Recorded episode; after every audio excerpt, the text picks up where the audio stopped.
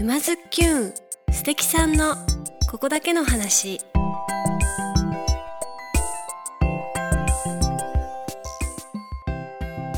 皆さんこんにちは沼津きゅんナビゲーターのまゆかです。静岡県沼津市よりお届けしているこのポッドキャストは人生を楽しむクリエイターにリレー形式でインタビューしております。今回は大松農園5代目関野拓郎さんインタビュー第2弾です。前回までは大松農園の歴史や関野さんについてお伺いしましたが今回はみんな大好きみかんについて美味しい食べ方などなどみかん博士のごとくたくさんの質問にお答えいただきました。それでは早速どうぞ。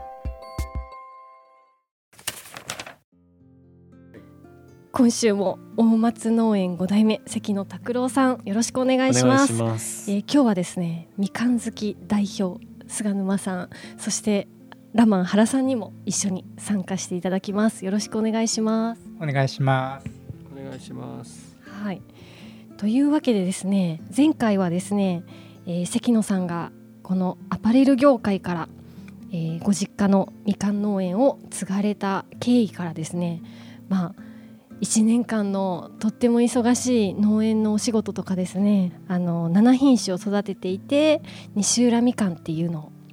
が、えー、太郎とかそういう品種も育てているよというところまでお話をお伺いしました。というわけで今週はですねみかんについてあれこれ聞こうじゃないかということでみかん好き代表菅沼さんまず一つ目の質問どうぞ ではですねあの本当初心者的な質問なんですけど、はい、みかんの美味しい見分け方っていうのはあるんですか？はい。あります、はい、美味しい見分け方あります。あのー、何点かポイントがあったりするんですけど、えっと、まず、はい、あのー、見た目の部分で、あのー、やっぱこう外側の皮の色がすごく濃いもの、はいはい、できめが細かいもの、っていうのをピッチョイスしていただくといいかなと思います、はいはい、あとね僕もちょっといろいろね調べたんですよ、はい、で小さくて重たいも重たいというかちょっとずっしりしたもの。詰まってる感じ、そうそう詰まってる感じのものを選ばれるとすごく美味しいかな、あとあの、軸？あの先っぽのちょこちょちょぽって出てる。あの青いところ。あ,、はいはいはい、あの、はい、が小さいもの。軸が前やったら細いものとか。を選ばれるとめちゃめちゃ美味しいものだと思います。ありがとうございます。あとあの、はい、あのまあ、あんまり市場には出ないんですけど、はい、あのちょっとレアもののみかんがありまして、はい、菊みかんっていうみかんがあるんですけどそれは品種の名前ではなくて、はい、名称というか、はい、あのみかんを作家様にひっくり返してもらえるとお尻の部分からちょっとこうボコボコボコっと菊の花みたいなあのこう凹凸のある面白いみかんがあったりするんですね、はい、それがねやっぱすごく糖度が高いなんか見つけたらラッキーっていう感じですね。そうです。あんまりあのスーパーのみかんのところとかではあんまり見ないんですけどああいう直売所とかで選あの見つけやすいのかなとは思います。今のはもうみかん全体ですか、はいあの特に西浦のみかんだけに言えることじゃなくて。いやみかん全体ですね。だその温州みかんまあ言ったらザみかんと言われてるその温州みかんのものを選ばれるんだったら、うん、さっき僕があの挙げさせてもらったポイントで選ばれると、うん、多分ねいいですよ、うん、美味しいですよ。えじゃあその美味しいみかんをさらに美味しく食べるにはどうすればいいですか？なんか温度とか、はいはい、あの結構学校の給食とかだと冷凍みかんとか。あ冷凍みかん美味しいですよね。美味しい。なんかすごい甘く感じるんですけど、はいはいはいはい、なんか冷やした方がいいとか温かい方がいいとかああそうですね。ぶっちゃけそこはもうね個人のっていう部分が色濃くなってきてしまうんですけど僕個人的にはちょっとやっぱ冷蔵庫入ってってた方が好きかな。へ結構おじいちゃんおばあちゃんって冷蔵庫入れないですよね。ああそのまま置いとくってことですか、うん、ああでもみかんはもともとそこあの、まあ、それも時期によるんですけど、うん、あの保存が効くというか、うんうん。結構常温でも持ちがいい果物ではあるので、うんうんうん。置いといてもらってもいいかな。特に冬食べるそのおこったの上のみかんとかはね常温じゃないですか。ああいうのは全然あの日持ちするんでうん逆にあの極早生のさあの前の回でお話しした極早生みかんの9月10月ぐらいの品種のものは気温が高いので外の気温が。やっぱり傷みやすいんですよね。そういうのを早く食べた方がいいんですけどあーうん。11月12月に出てるようなみかんは結構意外に持つので。あとこの箱でもらったりした時にえこれは有名な話なのか分かんないけどあの一個腐ったら全部腐っちゃうよみたいな。金八先生ですよね。金八先生金八先生。でしたっけ？言いますよね。あのドラマの話じゃなくて実際にそうなんですか？ああみかん1個も腐ってしまうと周りにも影響が出やすいかということですか？ああでもそれはあると思います。うんやっぱり傷んでるもの部分の周りからこうやっぱり腐っていってしまうのではい。そこは早めに取り除いてあげるっていうのが大事です全部一緒に収穫したはずなのになんであいつだけって？うーん。まあいろんな原因があると思うんですけどたまたまそいつだけちょっとした見えない傷があったりとか。あ傷、はい。収穫の時にうん、傷がちょっとついてしまってたのかもしれないですしそのへー配送輸送してる時に何かしらのこうダメージを与え受けてたのかもしれないですし。結構繊細な。繊細なそうですね。繊細な子たちですよね。繊細な子たちですね。それはうん。ちょっとした傷でそんなにあの持ちが変わっちゃうっていうか。そうです。あの本当に傷があるないは大きなあのあれですね。あの共選所というかその出荷する時にもうん。判断その良し悪しの判断材料に大きくあの影響が出るものなのへで、ー見た目にこだわってるだけかと思いきや、うん、のやっぱそこはやっぱりあれなんですよね。その農家さんが共選所、まあえー、と工場に出してでそれがあのスーパーさんとか小売さんに行くじゃないですか。蓋開けた時に傷んでる傷んでないってやっぱ評価が絶大なる差があるじゃないですか。あ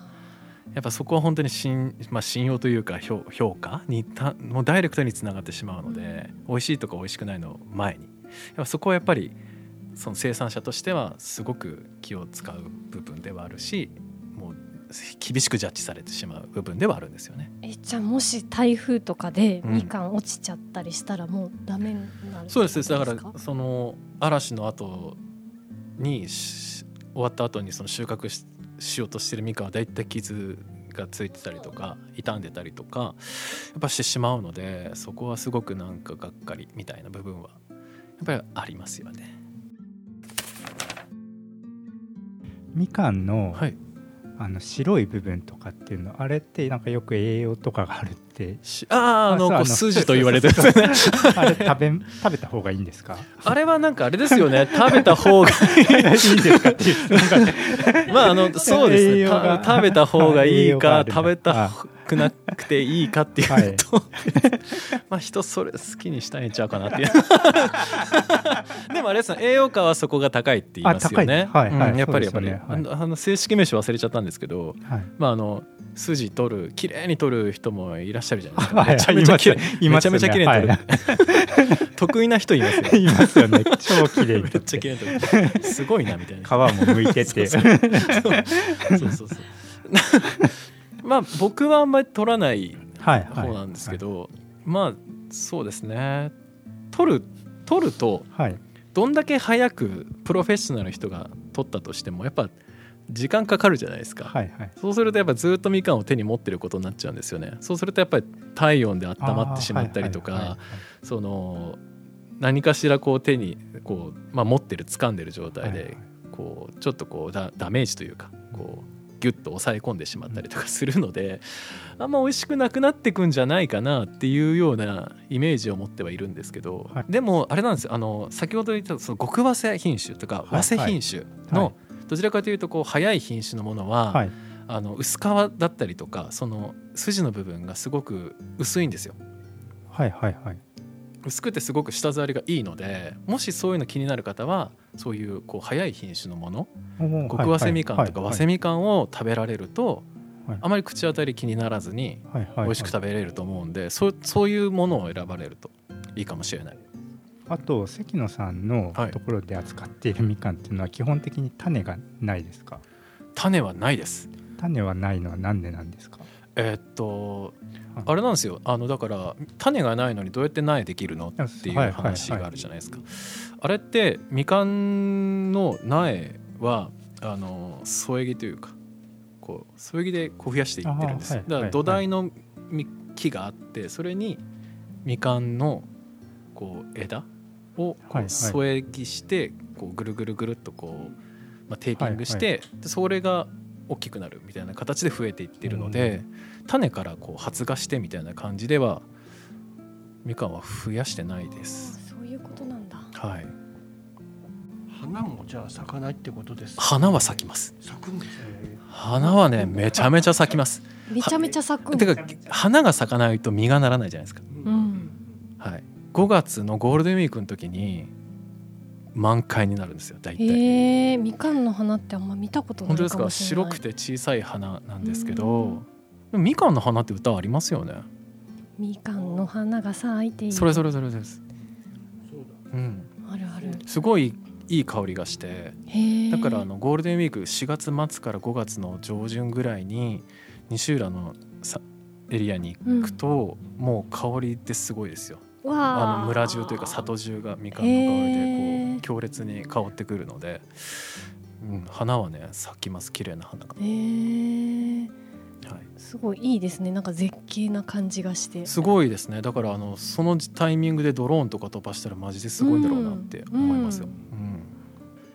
大体2週間ぐらいで散ってしまうので2週間かか2週間持つかどうか分かんないぐらいですね。へはい。もういっぱい咲くんですよ。へえ。もし満杯。えみかんの木があったらどんくらいの感じぎっちりですよ。ぎっちり。そうなんだ、うん、桜みたいな感じ？そう桜。オーバーに言うと。そうですね。ちょっとあの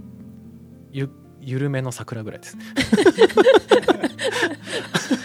ちょっと緩めの桜くらい咲く、はい、オレンジとみかんの違い。オレンジとみかんの違い何ですかね。品種が違うのは大前提ですけどね。粒の大きさとか、うん、そういうもう品種の問題ですか？全く品種が全然違うのでた多分みかんとレモンのって違うじゃないですか、はい、そのレベル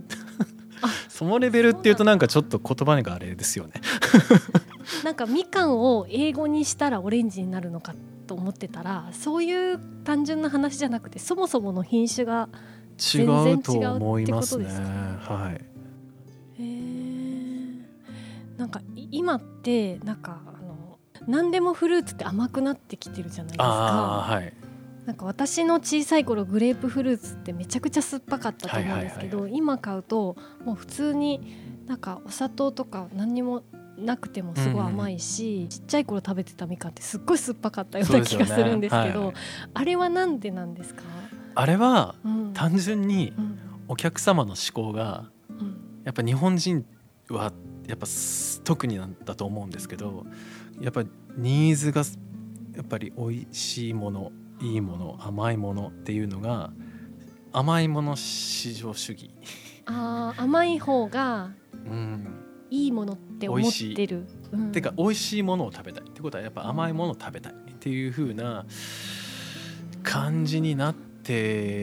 ますよね。やっぱ日本人は特になのかもしれないですけどそれはだから甘いだけじゃなくても形が悪いものはよりは形が綺麗なもの。色が悪いものよりは色がいいものっていうふうにやっぱこうやっぱりいいよりいいものよりこう素晴らしいものっていうのを皆さんこう選ばれるのでそこはやっぱりだからこそこう品種改良だったりとかこっちのこう農法の改良だったりとかっていうのは進んでいってはいるんですけど。なんかという流れからこの西浦みかん寿太郎これはすごく甘くて美味しいというのをよく聞きますけども、はい。はい、これも品種改良で、そうですね。あのこれに関してはあの品種改良というよりは突然変異に近いものだったんですよ。うん、あの違う本当はもともと違う品種のものの枝分かれでなんかなんか違うものがあるなと。派遣した、まあ、寿太郎さん山田寿太郎さんっていう。本当に人の名前なんです。かあの寿太郎おじいさんおじいちゃんがへいるんですけどいらっしゃったんですけどね、はい、はい、まあ、彼が見つけてえっとまあそのそこの枝のみかんだけ特別に美味しいと。甘いと。なんでやと。っていうのであのいろいろ調べて、えー、品種をこうまあそのその枝の部分からこう苗を増やしていってでそれで寿太郎みかんっていうのが生ま生まれたというか。あ、はい、そうなんですか。っていう状態なんですよ。1975年に寿太郎さんが見つけた。そうですそうです。すごい最近ですよね。そうですよね。本当にごく最近、まあ、ごく最近ですよね。あの長い歴史から見ると、うん、この5代目大松農園からそうです、ね、この流れからしたらもう本当最近の話。40年とか3ねそれぐらいなんで。なのでまあ近所のおじいさんだったんですよね。もう亡くなってしまったんですけどあのそう同じ地区のあの近所のおじいさんでそうそう。寿太郎だそこから寿太郎みかんっていう名前になったという感じ、ね、自分の名前つけちゃったんですね。ねやっぱつけたくなるんですね。でもあのなんか縁起のいい名前だったから。まあまあ確かに。な寿太郎さんなんで。うんうんうん、そうですね。寿太郎さんのね、すごく縁起がいい名前でいいんじゃないかなと思いますけどね。はい。ちなみにその後にまあ寿太郎みかんが出てきて寿太郎プレミアムとか、はいはい、プレミアムゴールドっていうのが出て、はい、この辺って何か違いってあるんですか？えっとプレミアムとかプレミアムゴールドに関してはあのまあ寿太郎みかんはみかんとその品種は一緒なんですけどそこからこう、ま、貯蔵の仕方がこう、まあ、大まかに言うと大きく言うと貯蔵の仕方が違っていてプレミアムだったりとかプレミアムゴールドになるとあの空調また冷房というか空調設備の中できっちりとあの温度管理とか湿度管理をきっちりとした上で糖度をきっちりとキープした上で出荷するというふうな品種になるんですね。なので、まあ、プレミアムという名前がつく感じですね。熟成させるんです、ね、あそうなんですよ。これ寿太郎だけなんですか？えっと、その前の青島みかんっていうみかんと地太郎みかんの、まあ、2品種が西浦では貯蔵みかんと言われていて収穫してから1か月から1か月半ぐらいあの倉庫に、はい、そうなんですよ。1か月半ぐらいかな。あの貯蔵庫にし,、しまって、えー、と熟成させて出荷を待つと。いうようなスケジュールというか。じゃああの前回お話もしましたみたいにあの年末まで9月から年末までこう収穫するっていうお話だったじゃないですか、はい。はい、じゃあ出荷の時期はまたもっと先になる。そうなんですよなので寿太郎は年末に収穫して出荷は約2月ぐらいから徐々にスタートしていく状態なので、まあ、寝かせることによってこう酸味を抑えて糖度をきっちりとキープさせてなんでコクのある美味しいみかんになるんですよね。そう寝かせることによって、まあ、熟成させるというふうな表現の方がいいかもしれないですけど、うん、貯蔵に向いてるみかんなんですよはい。そのまま取ってすぐ食べるよりも寝かして食べた方が美味しいです。っていうことはもともとだからあれですよね。あの熟成のタイプの青島雲酒の時に熟成すると美味しくできるっていうベースがあってで寿太郎みかんもじゃあ熟成してみたらより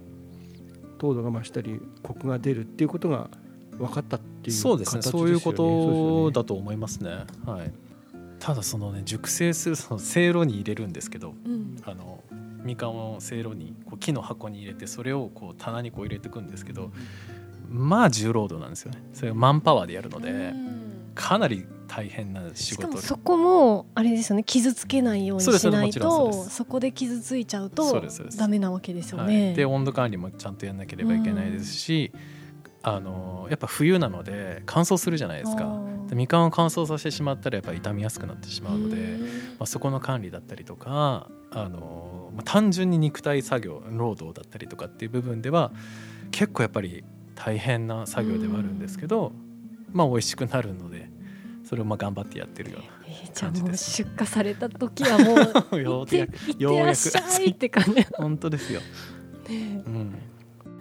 美味しく食べてもらいたいですよね。やっぱそういうの。うん。と思います。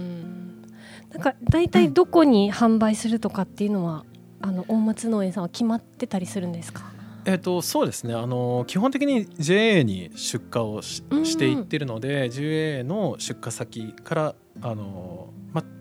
ま、県内の市場東部の県内か。市場さんに入っていくのと、ま、東京の方に豊洲とか統一とかそっちの方にも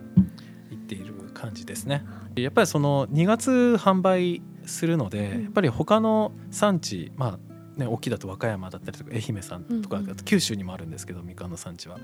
っぱそちらの産地ではもうその辺ではみかんはもうない状態で、やっぱ日本で一番最後にこう出荷できるっていうのが西浦みかんのまあ主太郎みかんのその強みではあると思うんですよね。なのであのきっちりと値段がつくというかあのみんなこう美味しくいて、ね、あの欲しがってくれるっていうのは競合がいないんですねそうです。太郎さんには、はい、そうかすごいな。取ってすぐ出荷ではなくて、うん、一工程二工程手間暇かけてる部分がやっぱりある品種なんですよね。なのでやっぱそういう部分ではすごくあの生産者としても力を入れてる品種ですし、自信を持ってあの、ね、出せるで、まあ、西浦ブラン西浦のブランドとみかんとして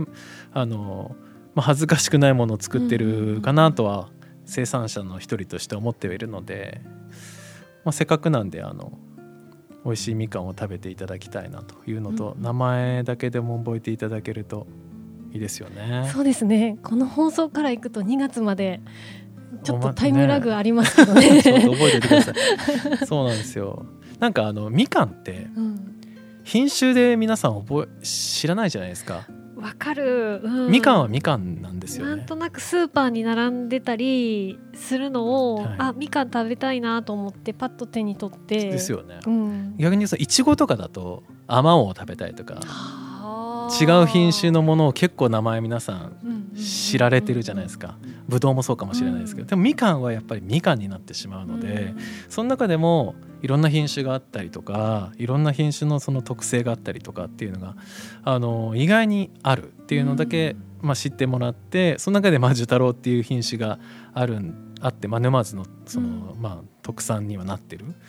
ものがあるよっていうのはまあ分かってていただきた上でこうスーパーで見かけるってね、うん、食べていただけるとこちらとしてはそれが一番嬉しいかなと思うので。通販とかされてたりもするんですか？大松農園としてはあの SNS で通販というか販売はしていたりするので専用のツイッターだったりとかあのー、インスタグラムを開設してたりするので、はい、そこで情報を発信とかしてたりするので、はい、まあ、そこであの食べたいですっていうふうにおっしゃっていただけるお客様も直接 DM ちょうだいねっていう感じですね。いらっしゃるんで。へえじゃああれですね。このポッドキャストの概要欄にツイッターとインスタはい、掲載しておきますのでそこから、関野さんに、はい、直接 一箱お願いみたいな感じでいけばいいよって言うんで。大松農園のみかんが食べれるってことですもんね。まあ、沼津市内でそのマルシェとか今多いじゃないですか。のイベントとかに出店はさせてもらったりするので、うんうん、そういう時にあの松農園っていうあののれんが多分出てたりするので、そういう時にはあのぜひ取ってもらって食べてもらうとありがたいんですけど、えー、まあ、DM もぜひぜひその辺も両方使ってください。へこの辺でみかん談義を終わりたいと思いますけども、はい、すごいあの関野さんがあのすごく愛情を込めてねみかんを作られてるんだなっていうのがとってもよく伝わりました、うん、えー、こちらのポッドキャストはですねえー、ゲストに来ていただいた方にお次の方をご紹介いただいてるんですけれども関野さんから、えー、お次のゲストをぜひご紹介いただきたいなと思うんですけれども。はい。僕も最近仲良くさせてもらってるというか いろいろあの一緒に活動させていただき始めたのかな。あの方なんですけど藤井さやかさんというあの方で、えーと、いちごサークルというあの子育て支援サークルをあの立ち上げて活動している方だったりとかあと最近だと人ととげ百貨店というあの沼津にゆかりのある、まあ、人だったりとか物、えー、ことっていうのをつなげてこう何か面白いことをやりはやろうとあのしているこう方いらっしゃるのでぜひぜひちょっとお話聞いてみてください。いいですね。はい。そうしましたら、えー、次回のゲストは藤井さやかさんということで関野さん第3弾はですね、えー、さらに座談会、えー、ズッキュンメンバーと一緒に西浦みかんをなんちゃってブランディングしてみようじゃないかということで、えー、ちょっと間は空くんですけれども、えー、引き続きまたみかんのお話をお伺いできればと思いますのでまた、えー、再来週かな？もよろしくお願いします、はい、よろしくお願いします。皆さんいかがでしたか？関野拓郎さん。大松農園の愛情たっぷりのみかん。皆さんもぜひ手に取ってみてくださいね。ちなみにみかんの白い筋の名前はアルベドというそうです。そして関野さん最終回の座談会の前に来週は大岡団地マルシェと沼ズッキューンコラボ企画の団地にズッキューンスピンオフお届けします。それでは来週もお楽しみに。まゆかでした。